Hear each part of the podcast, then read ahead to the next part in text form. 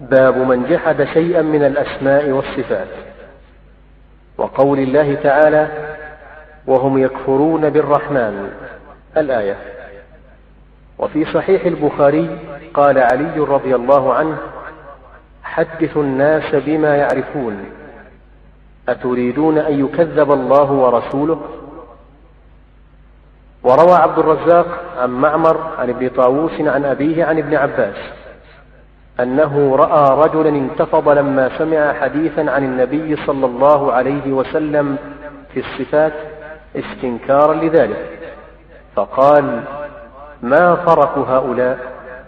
يجدون رقة عند محكمه ويهلكون عند متشابهه؟ انتهى. ولما سمعت قريش رسول الله صلى الله عليه وسلم يذكر الرحمن أنكروا ذلك. فأنزل الله فيهم وهم يكفرون بالرحمن. بسم الله الرحمن الرحيم. اللهم صل وسلم على رسول الله وعلى آله وصحبه. أما بعد هذا الباب عقده المؤلف الإمام الشيخ محمد بن عبد الوهاب رحمة الله عليه ببيان وجوب إثبات أسماء الله وصفاته. على الوجه اللائق في الله وأن الواجب على كل مسلم أن يثبت أسماء ربه وصفاته على الوجه اللائق به من غير تحريف ولا تعطيل ولا تكييف ولا تمثيل والا يغتر بأقوال أهل التجهم والاعتزال ومن سار في ركابهم من الباطل والضلال. بل يجب أن يأخذ بما قال أهل السنة والجماعة من الصحابة ومن سلك سبيلهم رضي الله عن الجميع.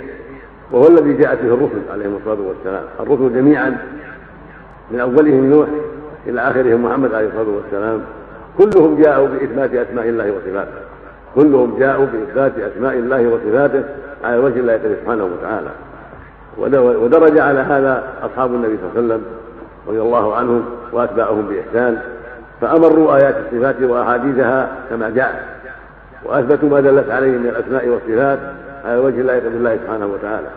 من غير تحريف ولا تعطيل ولا تكييف ولا تمثيل عملا بقول الله عز وجل قل هو الله أحد الله الصمد لم يلد ولم يولد ولم يكن له كفوا أحد.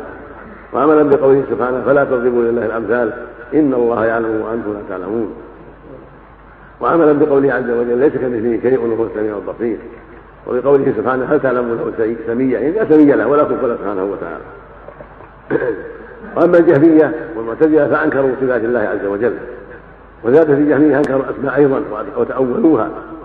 حتى صاروا معطلة. مقتضى قولهم نفي وجود الله بكلية نعوذ بالله.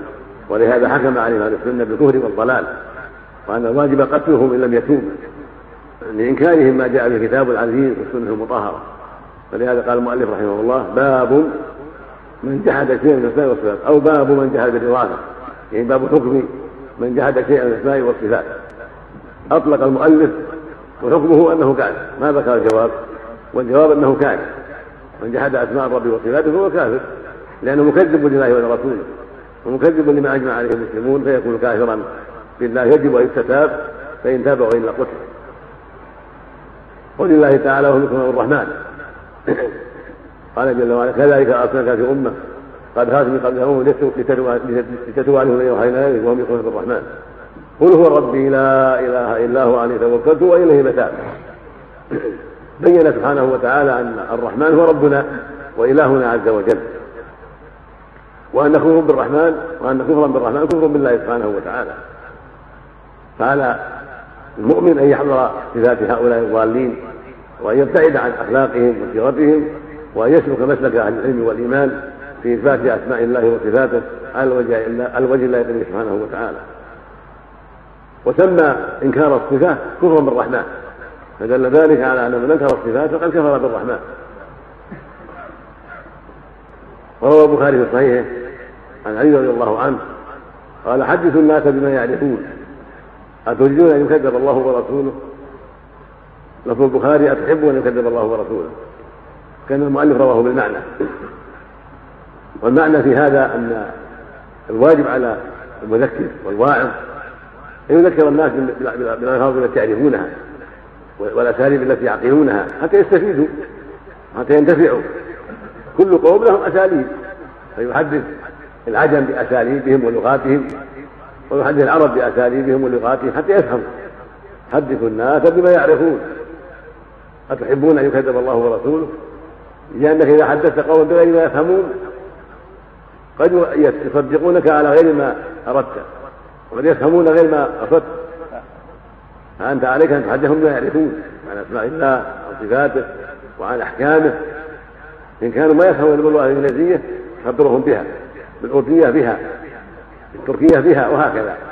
وتحدث العربي بأسلوبه حتى العرب يختلفون في فهمهم ولغتهم. تحدث كل لكن بما يفهمون. وأسلوب مثلا اليمنيين غير أسلوب الشماليين كل له أسلوب ينبغي أن تحدث الناس بما يفهمون. وتجتهد في ايضاح الأمر باللغة التي يفهمونها والعبارات التي يفهمونها والألفاظ التي اعتادوها حتى يفهموا عنك ما قلت. وحتى لا يكذب الله ورسوله. هؤلاء الذين كذبوا الله ورسوله من صفات الصفات في الحقيقة أنهم وقعوا في خطر عظيم وفي باطل كبير لأنهم تأولوا الصفات على غير تأويلها وتكلموا فيها بغير ما ينبغي حتى عطلوا صفات الله وعطلوا أسماءه لضلالهم وجهلهم وكثير منهم قد يكون فهم الأمر على غير ما هو عليه لعجبته. كما قال بعض السلف لعمرو بن عبيد لما قال عن العصاة انهم مخلدون في النار قال لأن الله جل وعلا وعدهم بذلك أو وعدهم بذلك قال إن الله يخلف الإعادة ولا يخلف موعدة فإخلاف الإعاد كرم الوجود وأما إخلاف الوعد فنؤم ولهذا يتنزه الله عن إخلاف الوعد إنه لا يخلف الميعاد سبحانه وتعالى أما كونه يعفو ويصلح هذا من كرمه الوجود سبحانه وتعالى ولهذا بعض الأستاذ عبد بن عبيد من عجبتك أتيت من عجبتك أتيت حيث ظننت أن إخلاف الإيعاد أمر مستقبح وليس الأمر كذلك. وإني وإن أوعدته ووعدته لمخلف إيعادي ومنجز موعدي. فالإنسان يمدح إذا أنجز موعده وإذا أخلف إعادة إذا قال لك الإنسان سوف أفعل بك سوف أضربك سوف أهينك ثم عفى يمدح بذلك إذا عفى وصفح. أما إذا وعدك أن يكرمك ويحسن إليك ثم أخلف يذم على ذلك.